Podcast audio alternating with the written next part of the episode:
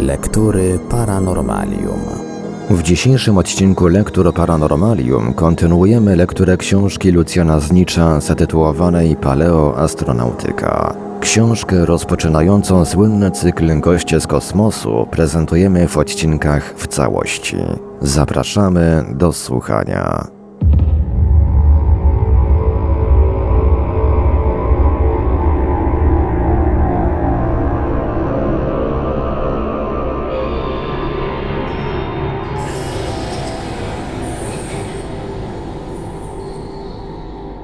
Irygacja kamiennej pustyni.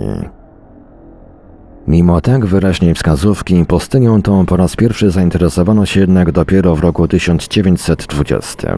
A właściwie nie. Rok ten udowodnił, jak mało Pampa de Nazca, czyli Pampa Colorada, ludzkość interesuje. Inna rzecz, że Dolina Ingenio, jedna z pięćdziesięciu chyba dolin przecinających w poprzek Peru i odprowadzających wody rzek z Andów do Pacyfiku, jest rzeczywiście wyjątkowo mało atrakcyjna. Cała ta okolica jest jedną wielką wysuszoną na pieprz pustynią, pokrytą rudym gruzowiskiem kamieni. Czego tu można szukać? Chyba tylko własnej śmierci. To też przypadkowi tylko zawdzięczać należy fakt, iż w roku 1920 jeden z peruwiańskich lotników zabłąkał się nad tą opuszczoną przez Boga i ludzi ziemię i ze zdziwieniem stwierdził, że na jednolicie rudej powierzchni Pampa Colorada między miejscowościami Nazca i Palpa znajdują się przecież jednak jakieś ślady działalności człowieka. Pierwszy meldunek pilota, który dotarł do odległej niemal o pół tysiąca kilometrów Limy, mówił o pozostałościach po kanałach irygacyjnych pierwotnych mieszkańców tych terenów. Kanały irygacyjne na pustyni? W Limie wzruszono z powątpiewaniem ramionami. Najgorzej, gdy lotnicy zabierają się do archeologii. A że nikt inny archeologią wówczas zająć się nie miał możliwości, raport odłożono do szuflady. Dopiero 7 lat później Toribio Mesciaszespe udał się osobiście na pustynię Nazca i ponownie udowodnił absurdalność raportu lotniczego. To prawda, pustynia pocięta była wzdłuż i w poprzek starannie wygrzebanymi kanalikami, ale nie układały się one w żadną logiczną sieć irygacyjną. Biegły bez ładu i składu w górę i w dół, kręciły się w kółko lub zawracały tuż przed dojściem do koryt strumieni, a poza tym były to ledwie wygrzebane na głębokość 20-30 cm rowki z brzegami obłożonymi wydobytymi z wnętrza okruchami kamieni. Kto by uwierzył, że tędy mogła kiedykolwiek płynąć woda? Ale jeśli nie płynęła woda, to po co te kanaliki zostały wydrążone? Kronikarz hiszpański Cienza de Leon wspomina o nich już w roku 1548 jako znakach wskazujących drogę podróżnikom. Ale takie tłumaczenie wydaje się jeszcze bardziej absurdalne. Poza szeregiem linii prostych, które kilometrami wiodą przez góry i doliny we wszystkich dosłownie kierunkach, by w najbardziej niespodziewanym miejscu urwać się nagle bez śladu, Szereg linii krętych przypomina raczej kompletnie zagmatwane labirynty niż drogi do jakichkolwiek określonych celów. Znów minęło dobrych kilkanaście lat, zanim nieodgadnionymi utworami na pustyni Nazca zainteresował się Hans Horkheimer, a po nim archeolog amerykański Paul Kosok. Ten ostatni rozpoczął od początku. Przeleciał nad Pampą samolotem. I wówczas nagle to, co dla niezaangażowanego lotnika wydawało się tylko niezrozumiałą siatką kanałów irygacyjnych, dla oka czujnego badacza odsłoniło swą pierwszą tajemnicę. Przecież to były rysunki. Gigantyczne rysunki zwierząt, ludzi, figur geometrycznych i w końcu w ogóle nie wiadomo czego. Jeszcze jedna niesamowita galeria twórczości zrealizowana podobną techniką jak i omówiony już pobliski kandelabr spisko. Przez kogo i w jakim celu rysunki te zostały wykonane? Dramat kobiety czy świata? Od tego czasu, ściślej od roku 1940, rysunki z pustyni Nazca łączą się nierozdzielnie z nazwiskiem Marii Reiche. Przybyła ona do Peru z Niemiec, choć niektórzy twierdzą, że jest Austriaczką w latach 30. jako młoda wychowawczyni dzieci pewnej bogatej niemieckiej rodziny zamieszkała i w Cusco. Odległe to czasy i Rajsie najchętniej w ogóle by chyba o nich nie wspominała, gdyby nie gorycz, która zatryła jej pierwsze prace w dziedzinie archeologii. W Peru nauczyła się biegle hiszpańskiego i angielskiego, zaczęła pracować jako tłumacz, skończyła na uniwersytecie Wydział Matematyki, a przecież gdy wspólnie z Kosokiem, z którym zetknęła się właśnie jako tłumacz, dokonała pierwszych odkryć na pustyni Nazca, oficjalni archeolodzy całkowicie je zbagatelizowali. Co też może odkryć w dziedzinie archeologii Bona? A jednak mogła. Prawda, minęło od tego czasu niemal 40 lat. Niemal 40 lat spartańskiego pustelniczego życia i nieprawdopodobnych wręcz wyrzeczeń poniesionych w imię jednego, jedynego celu życia rozwiązania zagadki rysunków na pustyni Nazca. Pierwsze prace Mary Rajsie z Paulem Kosokiem dotyczyły gęstości zaludnienia różnych regionów Peru w okresie Inkanatu, Imperium Inków. Szacunkowe obliczenia przeprowadzono na podstawie ilości stałych kanałów irygacyjnych. Właśnie w toku tych prac dotarli oni m.in. do rzekomych kanałów na Pampa Colorada i stwierdzili, że z pewnością nie może tu być mowy o żadnym nawadnianiu. Wkrótce Kosok zmuszony był jednak wyjechać do Stanów Zjednoczonych i Rajsie została sam na sam z labiryntem rowków i pustynią. Siedem lat w piekielnym klimacie pustyni Nazca zajęło jej żmudne wymierzanie i przenoszenie na szkice fotograficzne zawiłych esów floresów, dokonanych przed setkami lat przez nieznanych jej ludzi, zanim wreszcie po raz pierwszy mogła dostrzec ogrom podjętego przez siebie trudu. W roku 1947 dwaj mieszkańcy leżącego w pobliżu pustyni miasteczka Ica wygrali na wyścigach dużą sumę pieniędzy i kupili za nią pierwszy w Peru helikopter. Przeznaczony on był wprawdzie do opylania plantacji bawełnianych, Rajsie jednak ofiarowując właścicielom samolotu najnowszą kamerę fotograficzną, którą właśnie otrzymała z niemieckiej firmy wydawniczej jako premię za swe publikacje o rysunkach Nazca, Namówiła ich do przeprowadzenia pierwszego lotu próbnego nad pustynią. Sama, przywiązana pasem na zewnątrz kabiny, dokonała w ciągu tego lotu kamerą wypożyczoną z Ministerstwa Lotnictwa Peru zdjęć tak rewelacyjnych, że wreszcie odkrycia na pustyni Nazca stały się sensacją na skalę światową. Ale nie zmieniło to wiele losu Marii Rajsie. Wprawdzie skąpe dotacje państwowe Peru uzupełnione zostały nieco przez National Geographic Society, i uparta badaczka może już dysponować teraz coraz częściej helikopterami. Front prac badawczych jednak wcale się nie poszerzył i na dobrą sprawę Rajsie ogranicza się nadal do osobistego kursowania po pustyni skromnym karawaningiem. Może winne są temu ciężkie warunki pracy, a może i sama Rajsie. Spotykamy mikrobus, niebieski Land Rover. Pisał w roku 1975 dr Ryn, jeden z nielicznych Polaków, którzy dotarli do pustyni Nazca. Jest to jej mieszkanie, a zarazem pracownia. We wnętrzu artystyczny bałagan. Prowizoryczny stolik kreślarski, mnóstwo przyrządów geometrycznych, książki, zdjęcia, mapy, szkice, liczne szpargały, jedzenie, ubranie, dzban z wodą. Obok samochodu składane łóżko. Pani Rajsie na klęczkach obok figury ogromnego pająka wymierza taśmą odległości między wetkniętymi w piasek trzcinkami. Pomiary zapisuje na zmiętym kawałku papieru, potem przesuwa paniki w inne miejsce i znów pomiary odległości kątów, zapiski i szkice. Ubrana w podarte łachy, wykoślawione buty, na głowie jako osłona przed palącym słońcem postrzępiona chustka, spódnica rozpięta i opuszczona niemal do połowy gołych pośladków. Tak dziś wygląda doktor Maria Rajsie. Koniec cytatu. Pierwszy szczegółowy katalog wszystkich linii i rysunków odkrytych na Pampa Colorada wydała Maria Rajsie jeszcze w roku 1956. Daremnie jednak szukać dzisiaj tego wydawnictwa w Limie i w ogóle w Peru. Sama zakazałam sprzedaży tej książki. Przyznaje się badaczka w roku 1975 podczas rozmowy z korespondentem komsomolskiej prawdy Biesyńskim. Wzbudziła ona niezdrową sensację. Coraz więcej ludzi chce te rysunki obejrzeć na własne oczy, a Pampa nie nadaje się do tłumnego zwiedzania. Lepiej więc zachować odkrycia w tajemnicy. Oficer, który zarządził parkowanie kolumny samochodów wojskowych u szczytu jednej z figur, zginął wkrótce w nieszczęśliwym wypadku. Maria Rajsie posuwa się jeszcze dalej w rozmowie z uczestnikami pierwszej polskiej wyprawy w góry Patagonii a dwaj indyjscy rolnicy, którzy usiłowali uprawiać ziemię opodal jednego z rysunków, zmarli wkrótce z nieznanych powodów. Snać bogowie byli głodni. Koniec cytatu. Niestety, prącego wciąż naprzód życia nie potrafią powstrzymać żadne zakazy ani pozagrobowe groźby.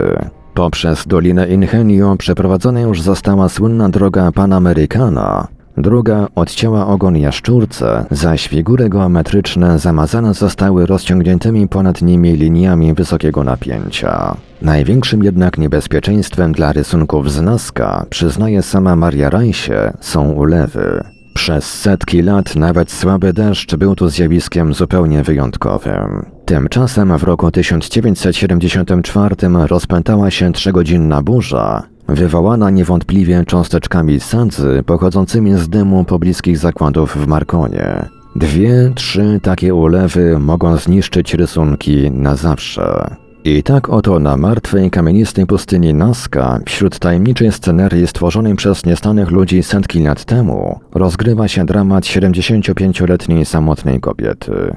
Z jednej strony wciąż zazdrośnie strzeże ona dokonanych przez siebie odkryć, w nadziei, że uda się jej przecież samej w końcu rozwiązać tajemnicę tych niezwykłych pustynnych wizerunków. Z drugiej zaś z każdym rokiem staje się coraz bardziej bezsilnym świadkiem nieuchronnego niszczenia przez czas i ludzi nierozszyfrowanych dotychczas zagadek.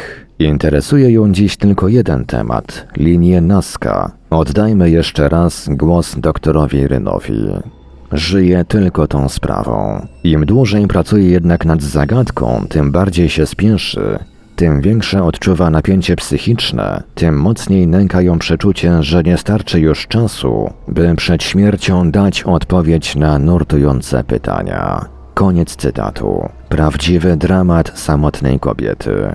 Ale czy tylko samotnej kobiety? Kto miał to odczytać?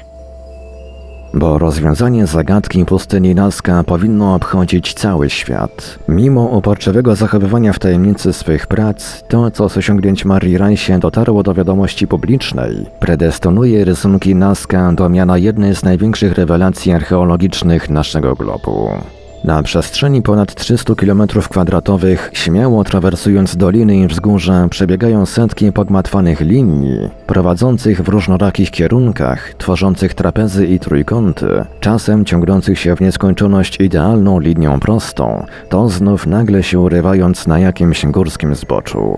Linie te zresztą przebiegają nie tylko poprzez Dolinę Ingenio, w której pracuje dr Rajsie, ale sięgają nawet do odległych od pustyni Nazca okolic. W roku 1968 odkryto w Andach na wysokości 3200 metrów nad poziomem morza w pobliżu wulkanu Descabeza do Grande w Chile tak zwane El Enlandrio, czyli szachownice, na którą składają się dwie regularne platformy o powierzchni 700 metrów kwadratowych. Polscy uczestnicy wyprawy w góry Patagonii w latach 1973-74 znaleźli dziwne, proste, wiodące donikąd drogi nawet w rejonie najwyższego, sięgającego 6542 metrów nad poziomem morza szczytu Boliwii Sahama. Nic dziwnego, że znaczna ich szerokość, rzędu kilkudziesięciu metrów, niezwykła precyzja kierunku i zarysu konturów, a wreszcie nagłe urywanie się na zboczach wywołało wśród współczesnych odkrywców mimowolne skojarzenia z pasami startowymi jakichś aparatów latających. Niemniejszą zagadkę stanowią zarysy bardzo częstych spirali, a także kół. Jeżeli chodzi o spirale, nikt nie wie, co one mają oznaczać, ale jeżeli chodzi o koła, nikt w dodatku nie wie, kto je mógł wykonać. Żadna z poznanych dotychczas starych cywilizacji tego kontynentu nie tylko nigdy nie stosowała, ale nie znała nawet pojęcia koła. Największą jednak rewelacją są niewątpliwie autentyczne rysunki różnych postaci na pustyni Nazca. Słowo rysunki ująłem w cudzysłów, ponieważ wykonawcy ich posłużyli się bardzo specjalną techniką. Każdy kontur tworzono w ten sposób, iż linię ryto w ziemi na głębokości kilkunastu centymetrów, po czym z obu jej stron wybierano na szerokość piędzi odłamki pokrywających całą pustynię kamieni i układano je równymi rzędami wzdłuż oczyszczonych miejsc.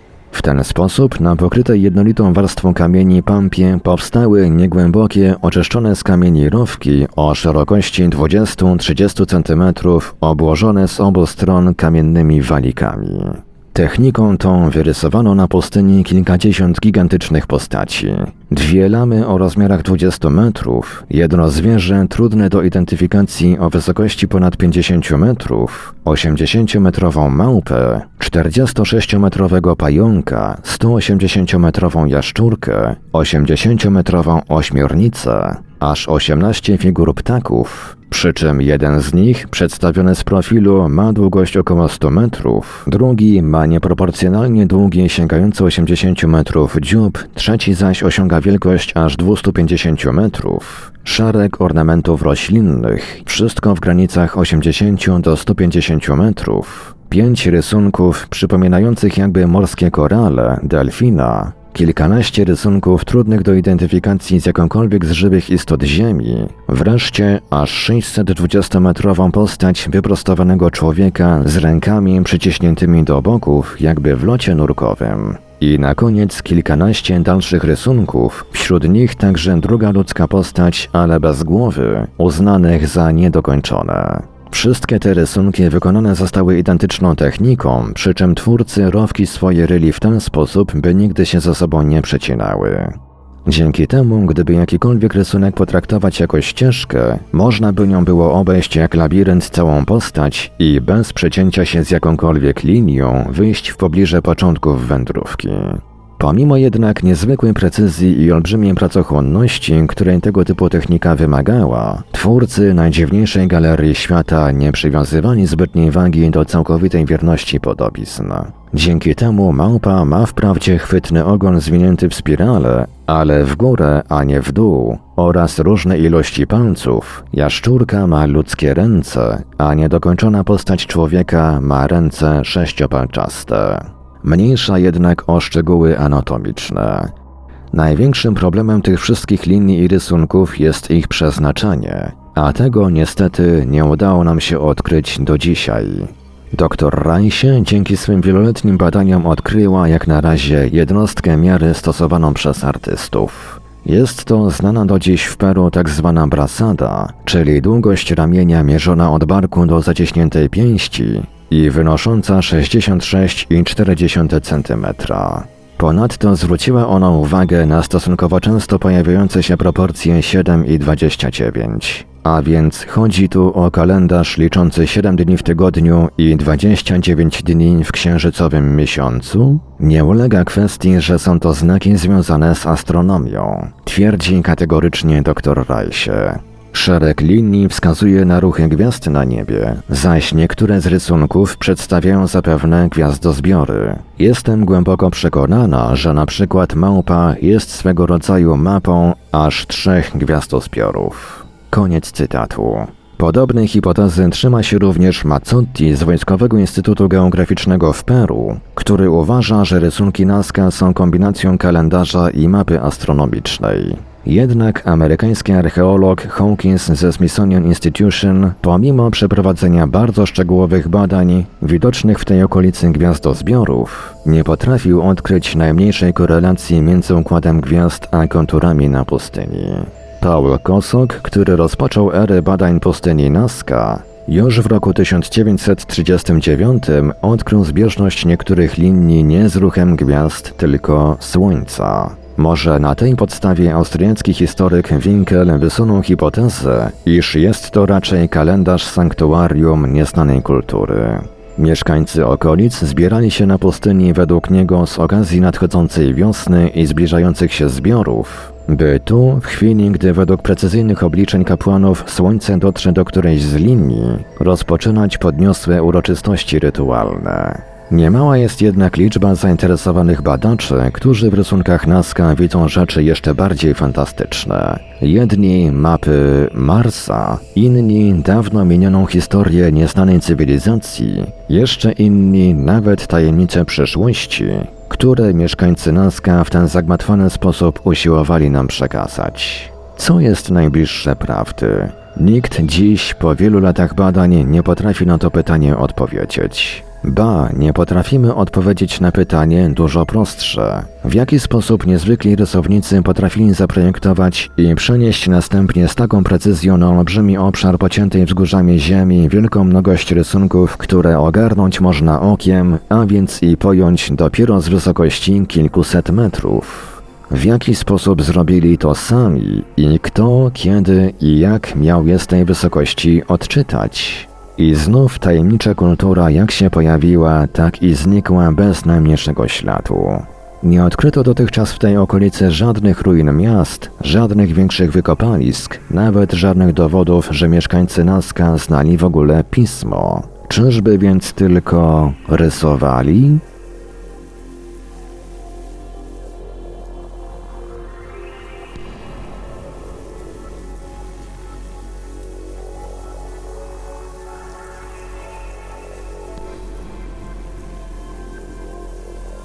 W Radiu Paranormalium zaprezentowaliśmy fragment książki Lucjana Znicza Paleoastronautyka. Dalszy ciąg w kolejnym odcinku Lektur Paranormalium. Archiwalne odcinki Lektur Paranormalium znajdziesz do pobrania w archiwum naszego radia na stronie www.paranormalium.pl